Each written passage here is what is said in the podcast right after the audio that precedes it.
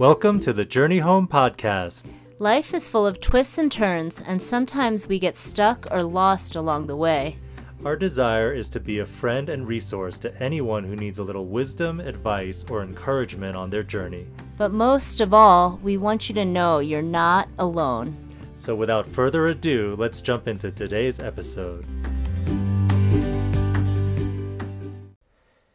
Hey everyone, welcome to the Journey Home podcast. And we are continuing this week in our series on discipleship.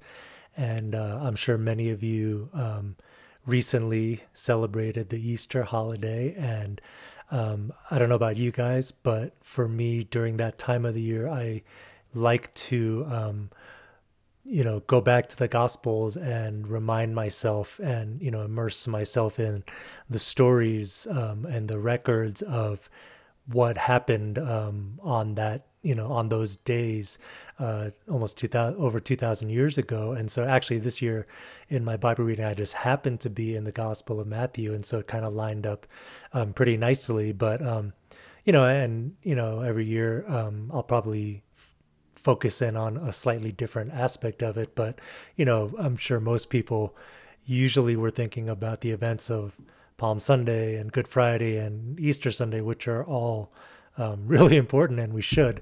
Uh, but this weekend, this year in particular, I was um, I was actually even more than those uh, those days. I was drawn to kind of the other things that were happening during that final week of Jesus's earthly life, and um, you know, and you know, I'm sure many of you are familiar with this, but uh, most of his earthly ministry actually took place outside of Jerusalem, which is probably a message in itself, right? But um, because Jerusalem at the time was the the hub, the heart of um, the Jewish religion, and kind of um, you know the place where they would go for the major um, feasts and the major holidays because that was kind of w- what they saw as the the the pinnacle, you know, of of their faith, you know, at least in terms of a geographic location, and that's where the temple was, you know, all those kind of things, and you know, of course, even though um, Jews were practicing their faith, you know, wherever they lived, but you know, Jerusalem had such a, a special place um, in their hearts. And so, uh, but it's interesting that Jesus's most of his ministry takes place outside of Jerusalem until that final week of his life where he, you know, heads towards Jerusalem and you know, there's a lot we can say, of course, but you know, his disciples are thinking this is going to be like the culmination, um, and really like his coronation as our as our new king, and we know now that it was that, but in not in any way close to what they imagined or what they thought or what they were hoping for. But anyway, one of the many things that happens that week is that um, you know he goes to the the religious leaders of Israel in Jerusalem during that week, and um, you know he has pretty uh, strong conversations with them, to put it mildly. I mean, and he's and some of the parables he teaches um, are pretty um, intense. You know, um, really in a sense rebuking them, warning them. And so one of those is recorded in Matthew 21. Again, this is just one of of many. And so if you're not familiar with them, I would encourage you to take a look at them. But he says, um, listen to another parable. So he just finished teaching one, and now here's another. So he says, There was a landowner who planted a vineyard, put a fence around it, dug a wine press in it, and built a watchtower. He leased it to tenant farmers and went away. When the time came to harvest fruit, he sent his servants to the farmers to collect his fruit. The farmers took his servants, beat one, killed another, and stoned a third. Again, he sent other servants, more than the first group, and they did the same to them. And finally, he sent his son to them. They will respect my son, he said. But when the tenant farmers saw the son, they said to each other, This is the heir. Come, let's kill him and take his inheritance. So they seized him, threw him out of the vineyard, and killed him. Therefore, when the owner of the vineyard comes, what will he do to these farmers? He will completely destroy those terrible men, they told him. So, this is their response to Jesus and lease his vineyard to other farmers who will give him his fruit at the harvest. So then Jesus says to them, Have you never read in the scriptures, the stone that the builders rejected has become the cornerstone? This is what the Lord has done, and it is wonderful in our eyes. And this is the, the key verse that I want to focus on right now is he says, Therefore I tell you, the kingdom of God will be taken away from you and given to a people producing its fruit. Whoever falls on this stone will be broken to pieces, but on whomever it falls, it will shatter him. And then Matthew goes on to say, when the chief priests and the Pharisees heard his parables, they knew he was speaking about them. Although they were looking for a way to arrest him, they feared the crowds because the people regarded him as a prophet. And so this is, uh, again, recorded in Matthew chapter 21. Um, and pretty intense, right? uh, to put it mildly. Um, and I want to just say, like, although his in its context, Jesus is saying. I mean, Matthew says it plainly. The the chief priests and the Pharisees know that this parable is aimed at them, right? Um, so in its context, that that is who Jesus was talking to.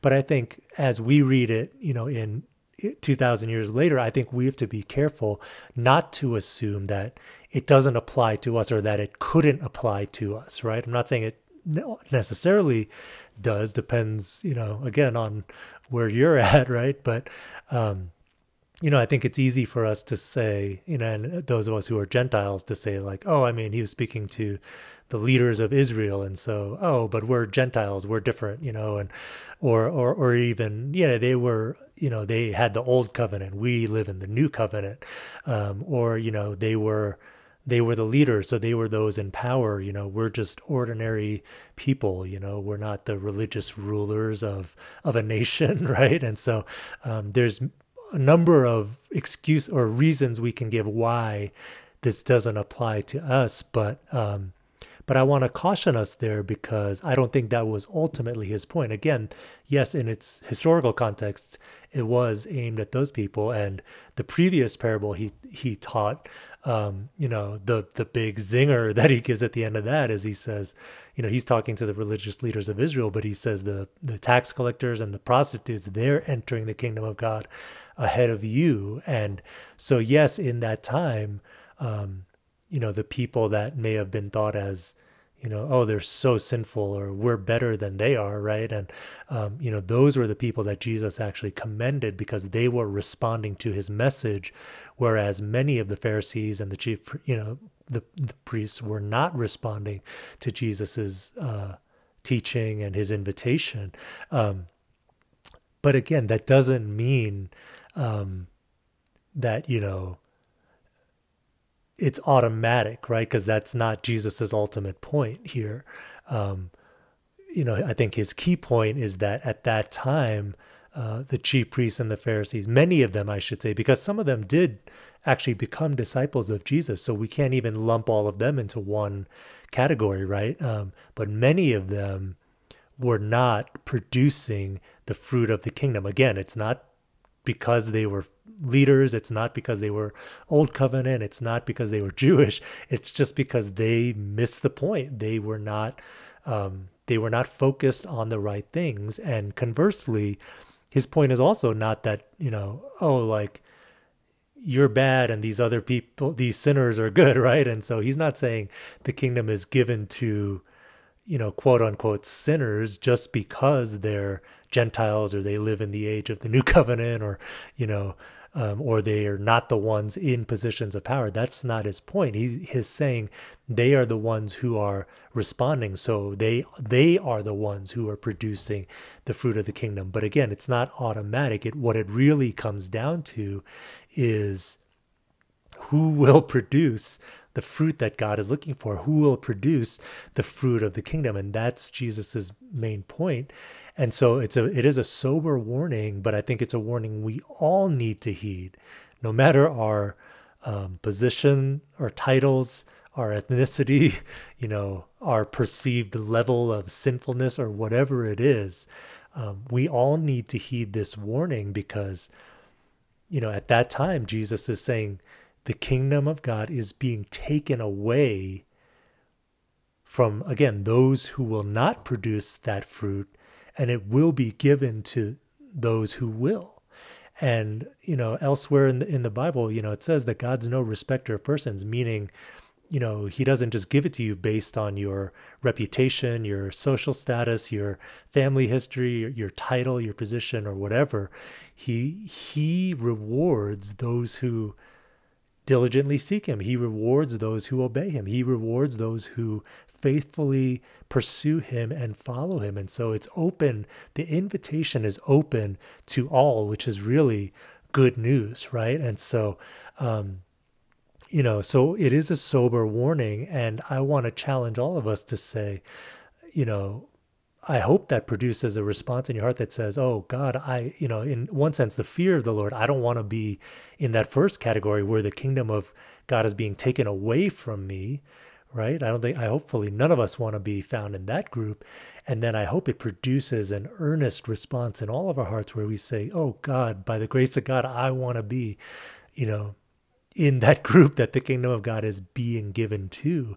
And, you know, again, although this is a particular message that Jesus gave at that particular time in history, I, I believe it's still true today, you know.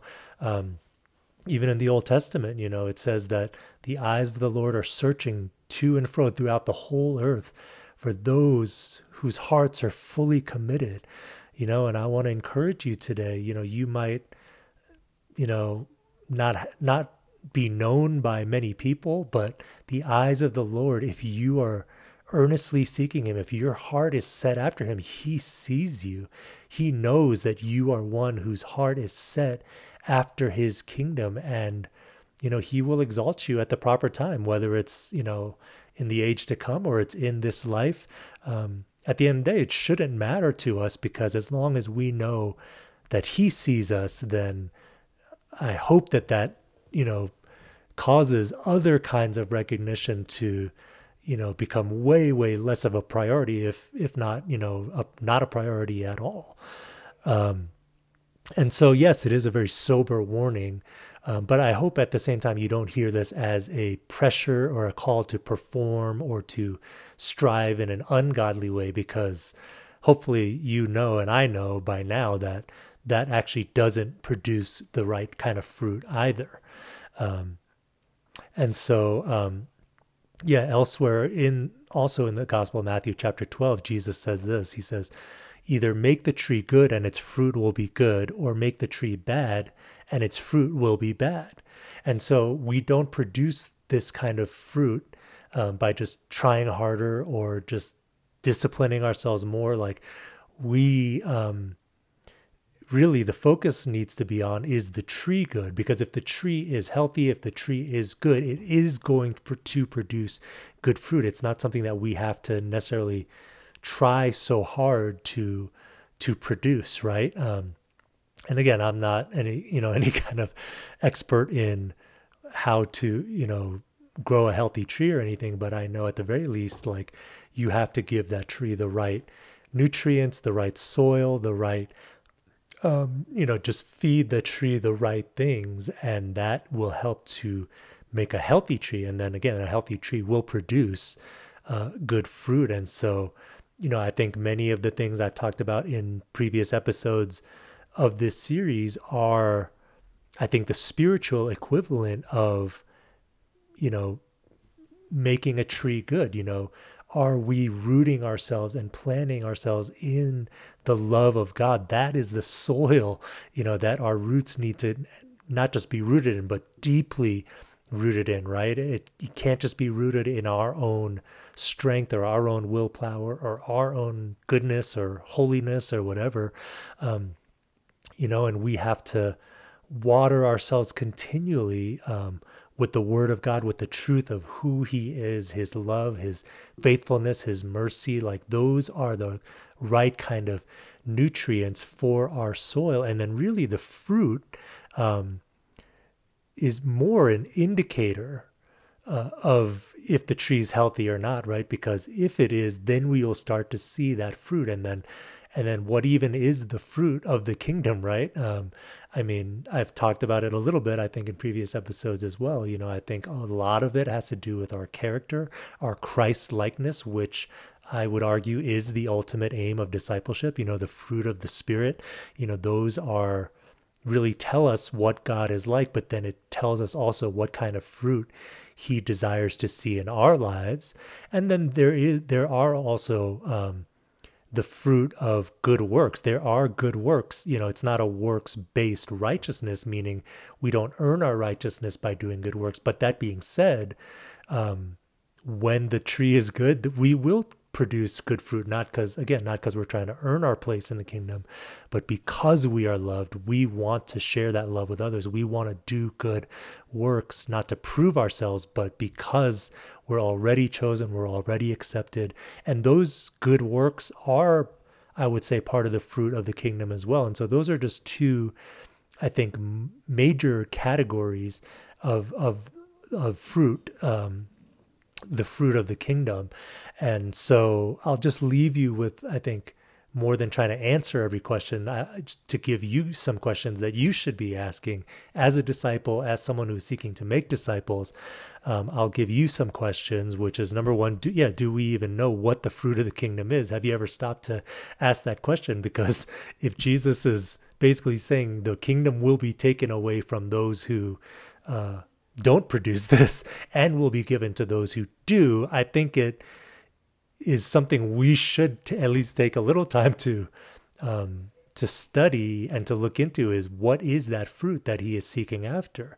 So that's my first question. My and then the next question is, it's not enough to just know what the fruit is. We have to ask ourselves: Are we if we claim to be disciples, are we producing that fruit? And then are those who we disciple, are they producing that fruit, right? Um, so that's my second question. And then the last one is Are we emphasizing the right things in our discipleship? Or, in other words, are we, you know, as Jesus said, making the tree good? Because, again, if we, you know, one of the rebukes Jesus had for the Pharisees is, you know, he said, You, you strain out a gnat, but you swallow a camel. And his point is that you're like overemphasizing these things, which it's not that they're not important or not true, but they're not the most important things, right? So he and he even goes on to say, like, you'll like measure out your tithe so specifically, but you neglect these greater and weightier matters uh, of love and justice and mercy, right? And so, um, you know, his point is that you're overemphasizing small things and you're underemphasizing big things, you know, as other people would phrase it, you know, you're majoring on minors and you're minoring on majors, right? And really, we want to major on the majors, minor on the minors. Um, and we, again, we have to emphasize the right things in our discipleship because if we do, then the fruit coming from our lives and coming from our disciples should be good fruit. And so, again, just three questions I want to leave you with um, to help you investigate it more and study it more. And so, um, yeah, I hope again that this has helped you. I'm sure it's it's it's it's a challenging message to be sure, uh, but at the end of the day, um, I know that for me, and I'm confident for you too. You want to be counted among those people that are producing the fruit of the kingdom and know that the Lord is desiring, you know, it's his good pleasure to give us the kingdom, Jesus said, right? And so God is looking for who is going to set their heart to produce this fruit, and you are the ones that the kingdom will be given to. And so um, I hope that this blesses you. Um, God bless you. We'll see you next time.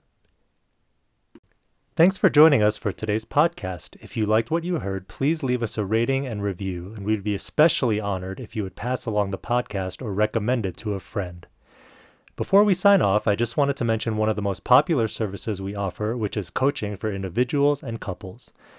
So, on this podcast, we're able to share biblical truth, practical wisdom, but we're speaking on in very broad terms. That's just the nature of the medium, right?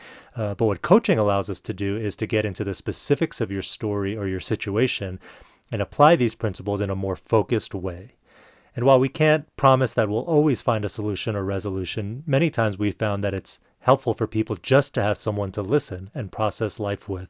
Sometimes that's actually what we need the most.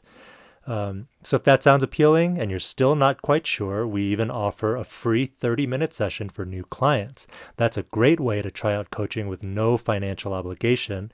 Um, you can find more information about coaching or our other services at our website, thejourneyhome.global. And finally, if you want to connect with us, you can email us, you can connect by social media. All of the links to our accounts are in the show notes below. We truly love hearing from you, and we promise we actually will read and respond to your emails or social media interactions.